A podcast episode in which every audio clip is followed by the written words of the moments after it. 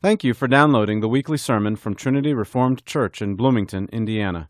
To find more great content, please check out our website at trinityreformed.org. Enjoy the sermon. Good morning.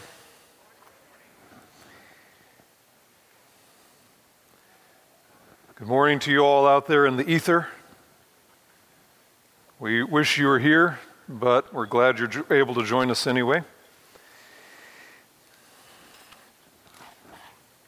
If you've been here for several weeks, you know that we've been preaching in this season of Advent using passages from Isaiah, the prophet Isaiah, that are found in the Advent liturgy that we read together this time of year. And each one of those readings each week has a section from the book of Isaiah, except this week.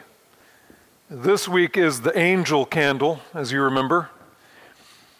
Um, there is no text from the book of Isaiah in the liturgy about the angels. If there was a text in the liturgy about the angels, it would be Isaiah 6. And so that's the passage we'll be looking at this morning Isaiah 6, verses 1 to 8. Follow along as I read this in your Bible. In the year of King Uzziah's death, I saw the Lord sitting on a throne, lofty and exalted, with the train of his robe filling the temple. Seraphim stood above him, each having six wings. With two he covered his face, and with two he covered his feet, and with two he flew.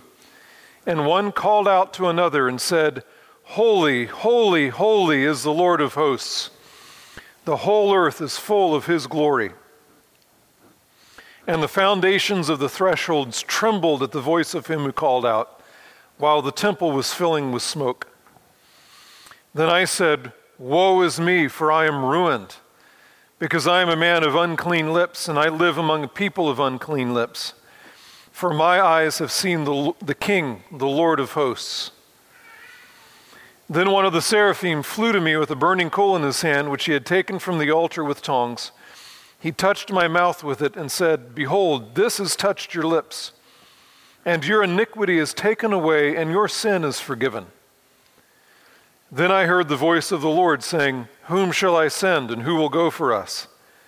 Then I said, Here am I, send me. This is the word of the Lord. We've already seen this morning that angels were instrumental in announcing the birth of our Lord Jesus Christ. God sent the angel Gabriel to break the news to Mary that even though she wasn't married and was a virgin, she was going to have a son. And Gabriel said to her, Your son, Jesus, will be great and will be called the Son of the Most High, and the Lord God will give him the throne of his father David.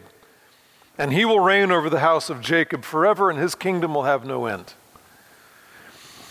And we saw how God sent an angel to the shepherds. Do not be afraid, for behold, I bring you good news of great joy, which will be for all the people. For today in the city of David there has been born for you a Savior, who is Christ the Lord. This will be a sign for you. You will find a baby wrapped in cloths and lying in a manger.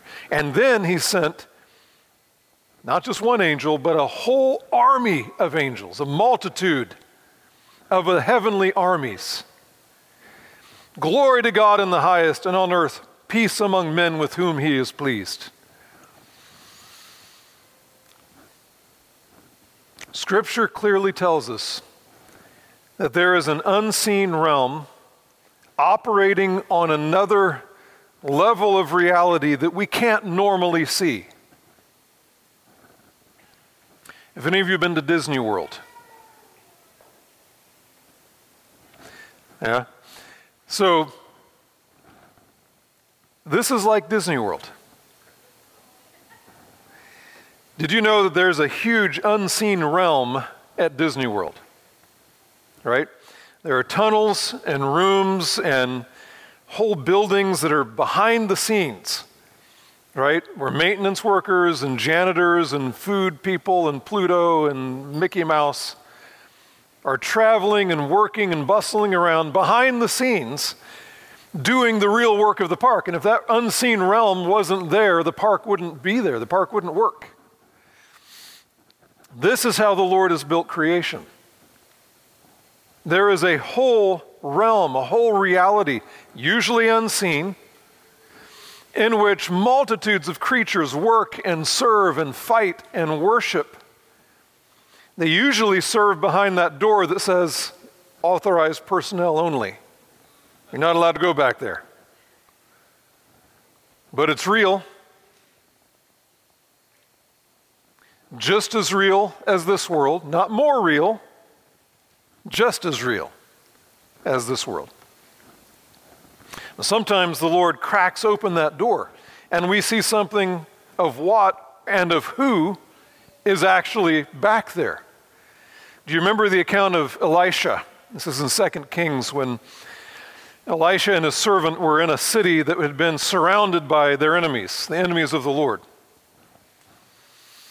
Here's what it says 2 Kings 6. Now, when the attendant of the man of God, so that's Elisha, the attendant of the man of God Elisha had risen early and gone out. Behold, an army with horses and chariots was circling the city. And his servant said to him, Alas, my master, what shall we do? So he answered, Do not fear, for those who are with us are more than those who are with them. Then Elisha prayed and said, O Lord, I pray, open his eyes that he may see. And the Lord opened the servant's eyes, and he saw. And behold, the mountain was full of horses and chariots of fire all around Elisha. They didn't just appear, they had always been there. It's just that the servant couldn't see them. So Elisha says, Lord, crack the door, peel back the, the curtain, let him see. This is what the kind of thing that's going on in Isaiah 6. Isaiah is taken up in a vision to the heavenly temple where the Lord sits on his throne. And hovering over the Lord's throne, there are these throne guardians, these magnificent otherworldly creatures. Here in Isaiah 6, they're called seraphim.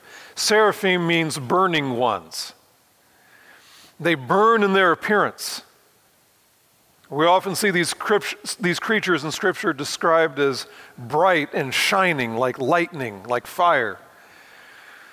But more than that, they burn in their zeal to serve and worship the Lord. The fact is, these kinds of creatures are everywhere in Scripture. And they're everywhere in the history of the world. They're everywhere all the time. They were at creation. They were there at creation. The Lord created them. And then here's what it says this is Job 38. The Lord Himself is speaking. He says, Where were you when I laid the foundation of the earth? Tell me if you have understanding. Who set its measurements, since you know? Or who stretched the line on it? Or what were its bases, on what were its bases sunk? Or who laid its cornerstone? when the morning stars sang together and all the sons of God shouted for joy.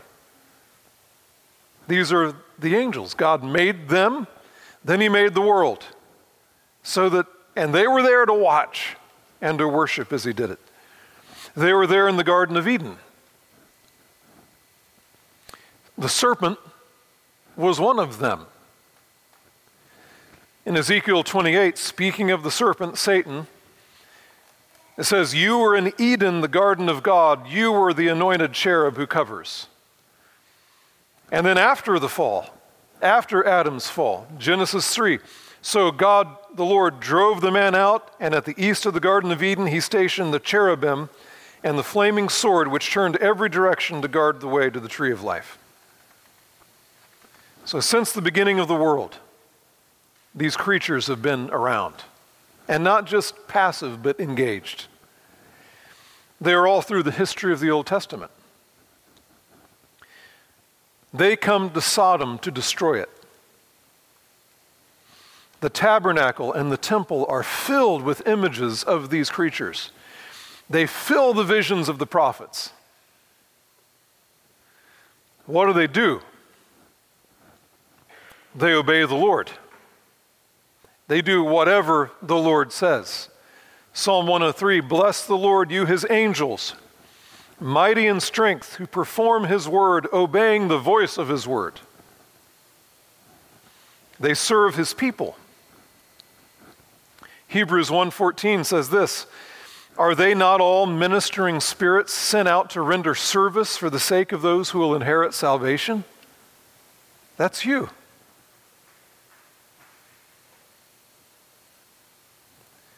The Lord made these creatures to serve his people, you.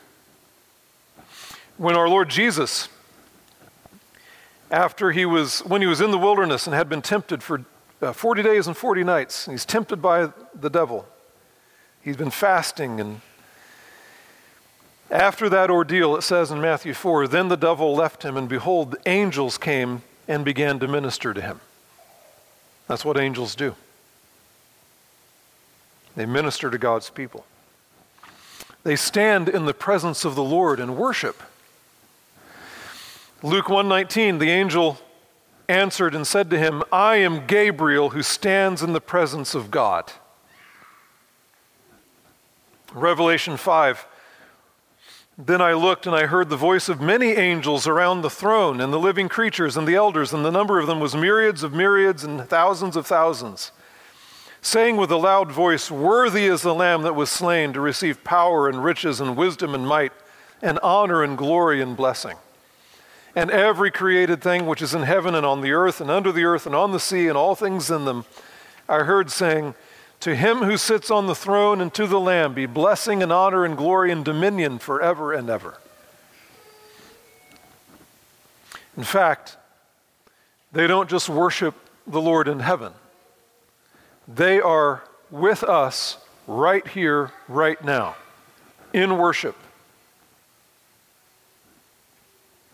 The book of Hebrews, chapter 12, speaking of, of us, speaking of the church, here's what it says But you have come to Mount Zion and to the city of the living God, the heavenly Jerusalem, and to myriads of angels to the general assembly of the firstborn who are enrolled in heaven, and to God, the judge of all, and to the spirits of the righteous made perfect, and to Jesus, the mediator of a new covenant, and to the sprinkled blood which speaks better than the blood of Abel. They're here with us now, watching what we're doing.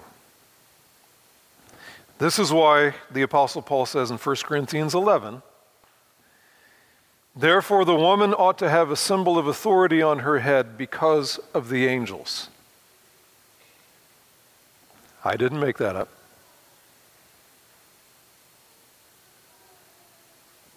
They're here with us. And it should have an effect on how we conduct ourselves. We've already seen that the Lord uses them to bring messages to Mary, to Joseph, to the shepherds. He uses them to bring rescue and salvation. Acts 5 it says, They laid the hand, hands on the apostles and put them in a public jail, but during the night, an angel of the Lord opened the gates of the prison. And taking them out, he said, Go, stand and speak to the people in the temple the whole message of this life. He uses them to rescue his people. He also uses them to bring judgment. In Acts 12, speaking of King Herod,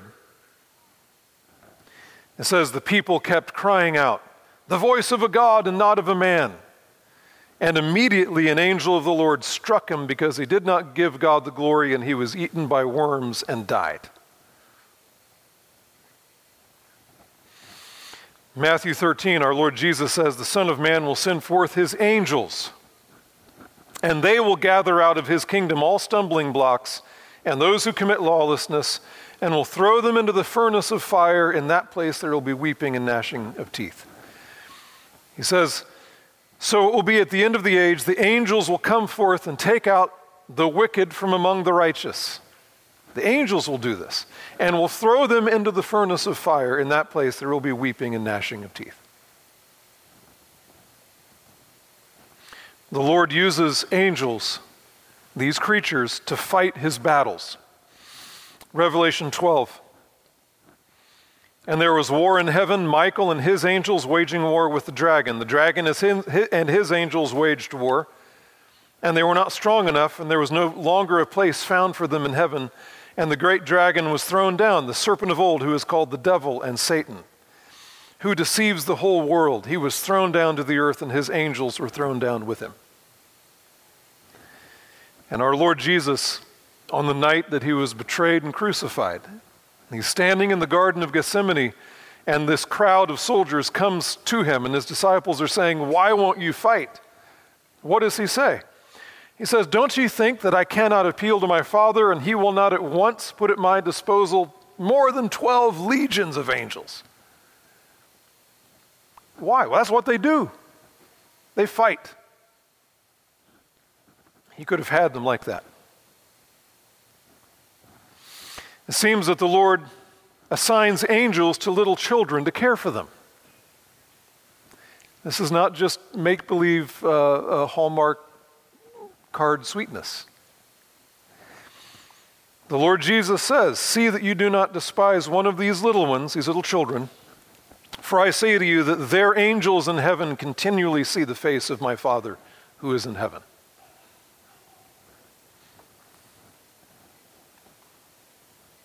He tells us that so that we won't despise little children. they have angels. Watch out. And apparently, they are present at our death, carrying us into the presence of the Lord. Luke 16, the Lord Jesus says this Now the poor man died and was carried away by the angels to Abraham's bosom.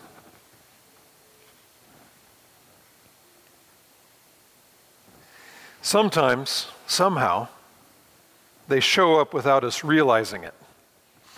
In Hebrews 13, he says, Let love of the brethren continue. Do not neglect to show hospitality to strangers, for by this some have entertained angels without knowing it. And they are deeply curious about what the Lord is doing for us and in us for our salvation. The Apostle Peter says in 1 Peter 1 he says, It was revealed to the prophets of the Old Testament that they were not serving themselves, but you, and these things which now have been announced to you through those who preach the gospel to you by the Holy Spirit sent from heaven, things into which angels long to look. They are deeply curious about what's going on. The Lord saving his people. Not detached at all. They are so majestic and magnificent that whenever men see them, they are compelled to worship them. Colossians 2:18 Let no one keep defrauding you of your prize by delighting in self-abasement and the worship of the angels. When John the book of Revelation talks about himself seeing these visions, communicating with this, these angels. Here's what he says in Revelation 22 I, John, am the one who heard and saw these things. And when I heard and saw, I fell down to worship at the feet of the angel who showed me these things. But he said to me, Do not do that. I am a fellow servant of yours and of the brethren, the prophets, and of those who heed the words of this book worship God. This is the mark, by the way, of how you can t- tell the difference between a good angel and a bad angel. Good angels will refuse to be worshiped, the bad ones love it. And they are the gods of the nations. And they love it. Even when they appear as men, they're terrifying. Matthew 28, the resurrection of our Lord. Behold, a severe earthquake had occurred, for an angel of the Lord descended from heaven and came and rolled away the stone and sat upon it. And his appearance was like lightning, and his clothing as white as snow. The guards shook for fear of him and became like dead men. And yet, with all of that, on Judgment Day, we, God's people, will judge the angels. 1 Corinthians 6 3. Do you not know that we will judge angels? It's funny. The Apostle Paul says that when he's trying to get the church to do church discipline. Don't you know? You can do this. We're going to judge angels. And here in Isaiah 6, they guard the throne of the Lord. They hover over his presence and worship. They proclaim his holiness and his glory in a voice that makes the whole temple tremble and shake. Holy, holy, holy is the Lord of hosts. The whole earth is full of his glory. Angels are all over the place. They're usually behind the scenes. They're doing the will of the Lord, but sometimes on very special and momentous occasions, the Lord peels back the curtain, He cracks open the door, and shows us that we are most definitely not alone. And this should amaze and humble us. Because these glorious, mighty creatures exist. Why? To serve us. Remember, that's what Hebrews says. Hebrews 1:14, are they not all ministering spirits sent out to render service for the sake of those who will inherit salvation? They're working. Don't usually see them. They're here. Now, as interesting and amazing as all of that is, at least to me, the real story here in Isaiah 6 is not the angels, it's the Lord. Isn't it? Look at what it says. In the year of King Uzziah's death, I saw the Lord sitting on a throne, lofty and exalted, with the train of his robe filling the temple. Seraphim stood above him, each having six wings. With two he covered his face, with two he covered his feet, with two he flew. And one called out to another and said, Holy, holy, holy is the Lord of hosts. The whole earth is full of His glory. The magnificence of these angels exist. God made them to point to His magnificence, to His glory. The Lord sits on a throne. He sits on a throne because He is the King. He sits on the throne because He is the judge. That's who sits on thrones kings and judges, kings as they judge. Psalm 9 The Lord abides forever, He has established His throne for judgment. Psalm 11 The Lord is in His holy temple, the Lord's throne is in heaven. His eyes behold, His eyelids test the sons of men. The Lord tests the righteous and the wicked, and the one who loves violence, His soul hates.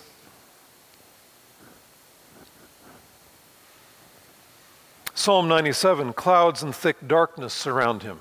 Righteousness and justice are the foundation of his throne. Not bribes,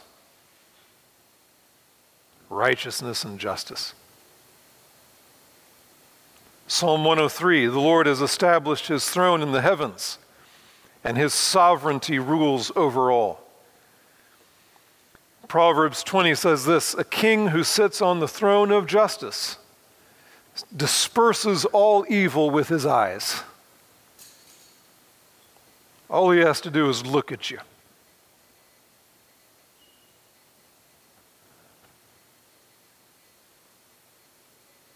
Evil runs from him. That's why Isaiah does what he does when he sees the Lord sitting on a throne, holy, righteous, lofty, glorious, exalted, pure. He says, Woe is me, for I am ruined. Woe is me, because I am a sinner. But the Lord, He is holy and righteous and mighty in wrath and power. My eyes have seen the King, the Lord of hosts. I'm a dead man. I'm a dead man. I'm ruined. That is the only sane response.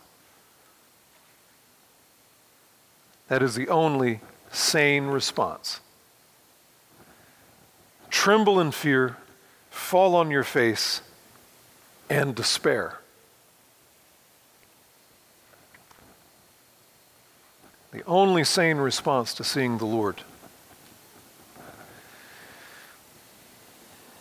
But we are so flippant today. So flippant.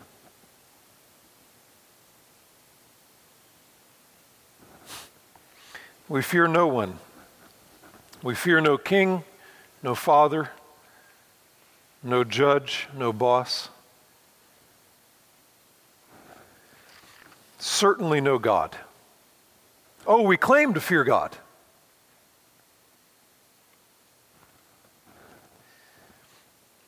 But look at our lives. Our lives are empty and shallow. That's why we fill our time with stupidities.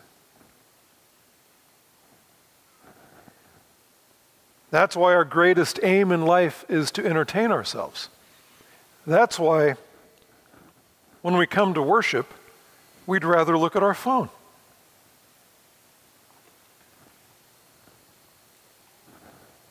We fear nothing and no one, especially not the Lord. There is nothing and no one holy. There is nothing and no one to whom we bow with reverence and awe. And when we do bow in reverence, well, when we do bow, when the pastor leads us in prayer, even here in worship, we bow reluctantly. What a bother. I mean, the Lord doesn't care what we do with our knees. Really. Our hearts are hard and cold and calloused. And even when we come here to hear the word of the Lord, we don't tremble. We yawn.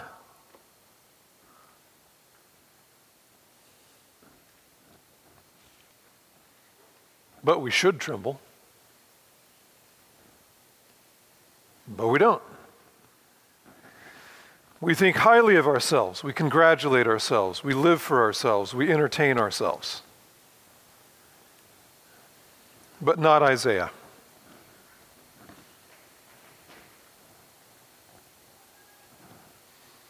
He saw the Lord high and exalted and holy and his only response was, Oh no. I'm done.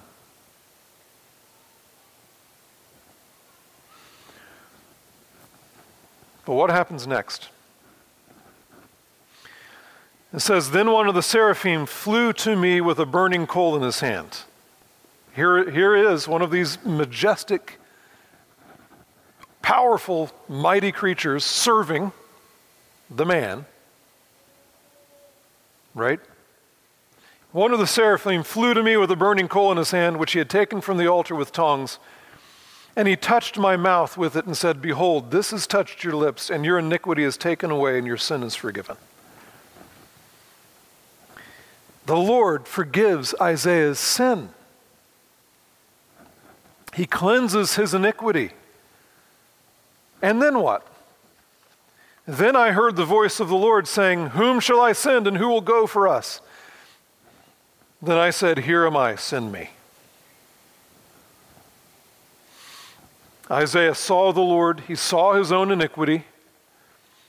The Lord cleansed him from his sin, and then what? He served the Lord. He said, Everything is on the table. Do whatever you want me to do. Here I am.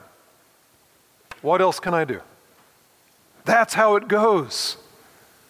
That's how it works. Do you know why we don't serve the Lord?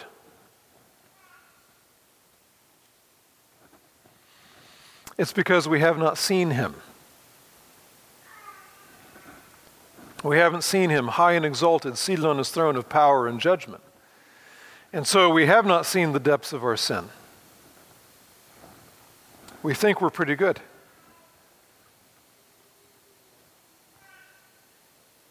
And so we don't think about serving the Lord. We think about where our next little burst of fun is going to come from. I mean, that's what life is about. Obviously, right? I mean, isn't that what life is about?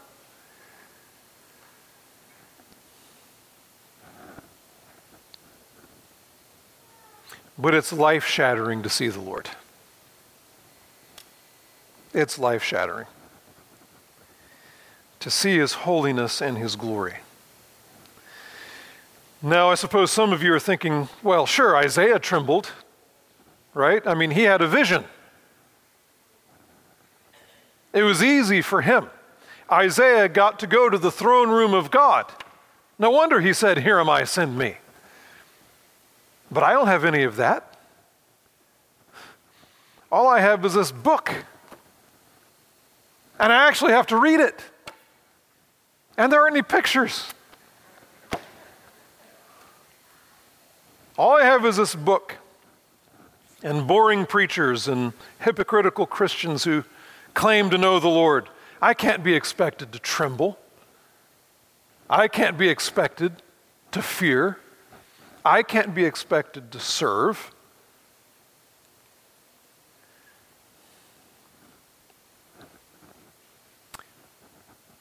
No.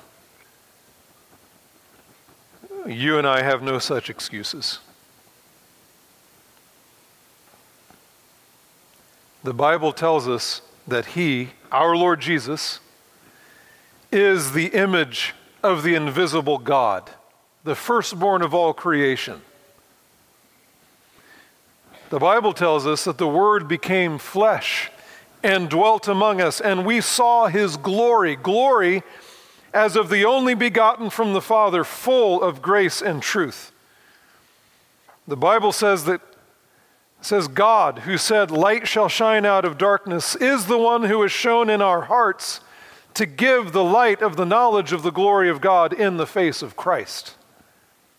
If you are a Christian, you have in fact seen the Lord.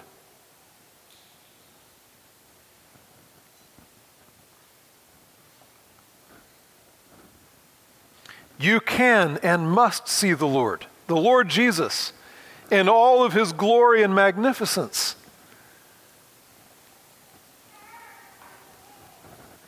All Isaiah got was a vision. The, the New Testament tells us subpar, what we get is Jesus in the flesh. And, as a matter of fact, who did Jesus actually see in Isaiah 6? Who did he actually see? The one high and exalted, seated on his throne, the train of his robe filling the temple. Holy, holy, holy. Who did he see? Listen to this. Scripture tells us that he saw our Lord Jesus. John 12.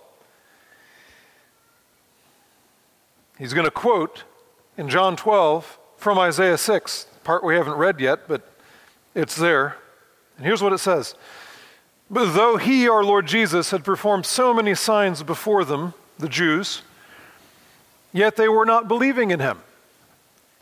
This was to fulfill the word of Isaiah the prophet, which he spoke Lord, who has believed our report? And to whom has the arm of the Lord been revealed? For this reason they could not believe for Isaiah said again, He has blinded their eyes, and He has hardened their heart, so that they would not see with their eyes and perceive with their heart and be converted, and I heal them. These things Isaiah said because he saw his glory and he spoke of him. Whose glory did Isaiah see? Our Lord Jesus. Of whom did he speak? Our Lord Jesus. Who seated on the throne, high and exalted? Our Lord Jesus.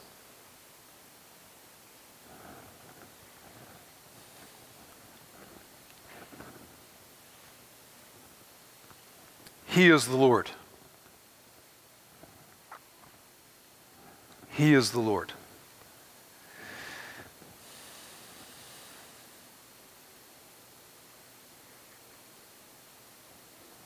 All of the angels pale in comparison to him. All your fun and your distractions pale in comparison to him. All of your empty self indulgence pales in comparison to serving him.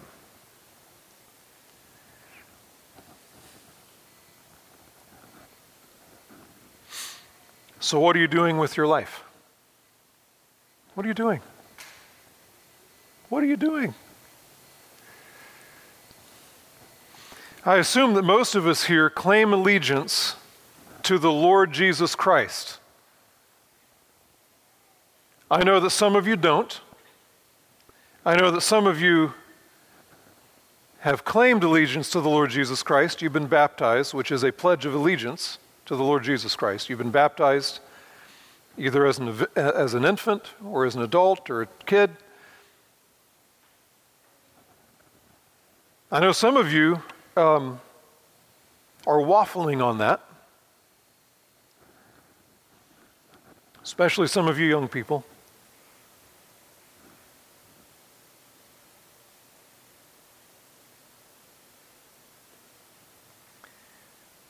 Most of us here claim allegiance to our Lord Christ, but when we see him in the pages of Scripture, when we actually see him in the pages of Scripture, which is what where he, we see him. Do we say, Woe is me, I am undone, I am a great sinner? Lord, cleanse me.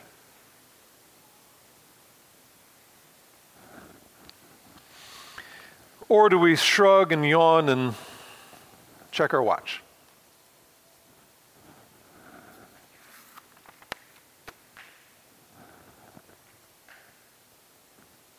And when we hear how our Lord Jesus came to seek and to save the lost, to save his people from their sins, and to shed his blood as the Lamb of God, what comes next in our minds? Because we hear that all the time, right? So then what comes next in our minds? Oh, good. Oh, that's nice. Had me worried there for a second. But now, no worries. I get to carry on with my life. You know? Everything will be fine. Heaven waits. Great.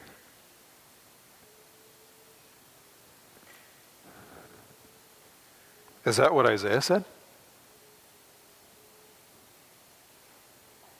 Oh, good. Now I get to do whatever I want. Oh, I'm going to heaven when I die. Great. Now what? Is that what Isaiah said? No. Is that what anyone ever said who saw the Lord high and exalted on his throne, and yet at the same, at the same time stooping down to forgive your sin? No. What we say is, Here am I, send me. Brothers and sisters, our lives are short even if we live to a ripe old age, our lives are just a vapor and a mist. What are you doing with your life? So, am I saying that every man here should be a pastor or an elder or a deacon or a missionary, or an evangelist? No. Some of you should be.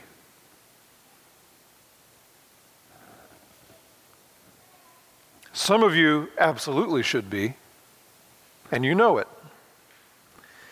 And even if you are a pastor, an elder, an evangelist, a deacon, a missionary, does that mean, therefore, automatically you are serving the Lord? No.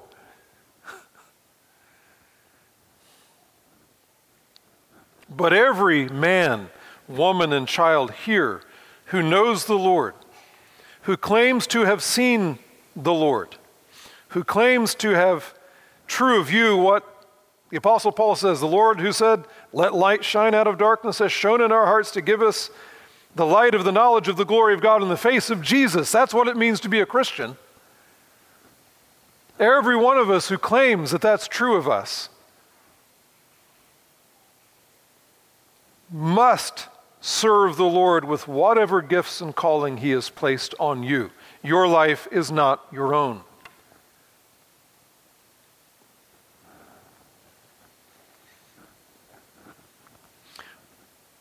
Once Isaiah saw the Lord high and lifted up, and then saw his own sin, and then was cleansed by the Lord, he knew he no longer belonged to himself. That's gone. He belonged to the Lord. No questions, no reservations, no regrets. And if you claim to be a Christian, you are in exactly the same place as Isaiah.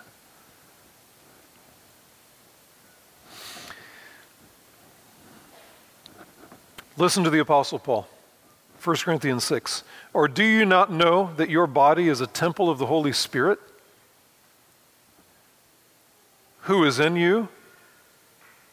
I mean, Isaiah got taken up to the temple. Now he says, You are the temple.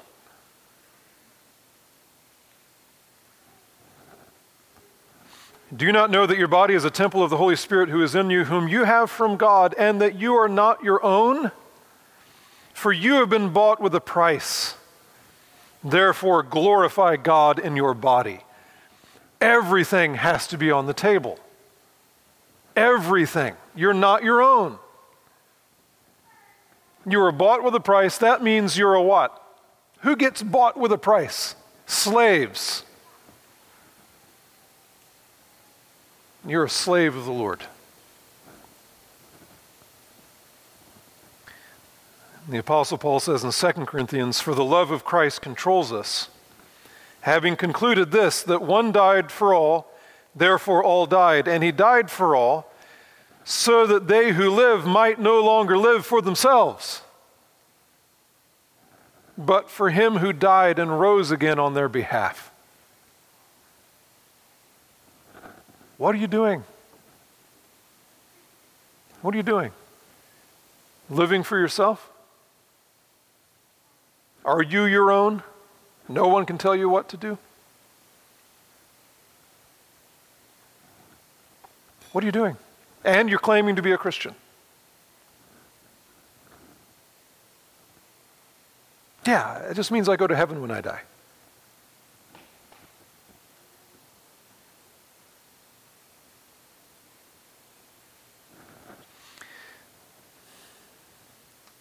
He died for all so that they who live might no longer live for themselves, but for him who died and rose again on their behalf. If Advent means anything, it means that.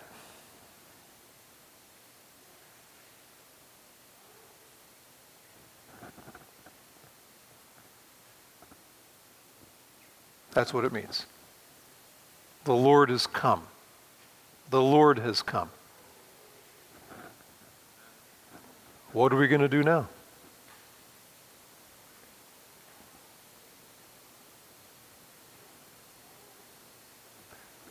Let's pray. Father, please give us the fear of the Lord and the humility to see our sin. And take away from us our pride, our self indulgence, our silly, self centered